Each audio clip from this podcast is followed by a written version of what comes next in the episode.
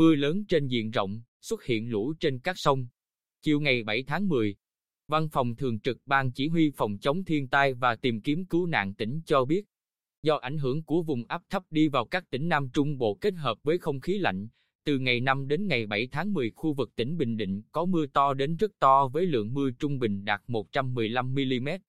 Đặc biệt tại Hồ Cẩn Hậu thuộc thị xã Hoài Nhân lượng mưa đạt 303mm, tại xã An Hòa huyện An Lão là 230mm, xã Ân Nghĩa huyện Hoài Ân 199mm, xã Cát Thành huyện Phù Cát 160mm,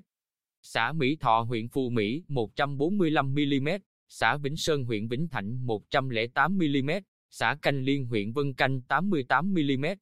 Mưa lớn từ đầu nguồn đổ dồn xuống hạ du, khiến mực nước các sông trong tỉnh có dao động đang lên, riêng sông Lại Giang lên nhanh, sông Côn và sông Hà Thanh lên chậm. Lúc 13 giờ ngày 7 tháng 10, mực nước đo được tại các trạm thủy văn trên các sông đều dưới báo động 1, riêng sông An Lão tại An Hòa trên báo động 1.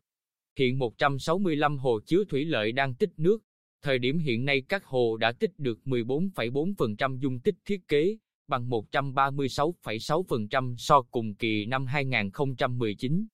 Riêng hồ Đỉnh Bình xả nước qua cống xả sâu đưa mực nước hồ về hạ lưu theo quy trình vận hành. Dự báo, từ đêm ngày 7 tháng 10 đến ngày 10 tháng 10 khu vực tỉnh Bình Định tiếp tục có mưa vừa đến mưa to, có nơi mưa rất to và dông, với tổng lượng mưa khu vực các địa phương Vân Canh, Tây Sơn, Tuy Phước, Phù Cát, thị xã An Nhân và thành phố Quy Nhơn phổ biến từ 150 đến 250 mm mỗi đợt, có nơi trên 300 mm, khu vực An Lão, Bính Thạnh, Hoài Ân, thị xã Hoài Nhơn và Phú Mỹ phổ biến từ 200 đến 300 mm mỗi đợt, có nơi trên 350 mm.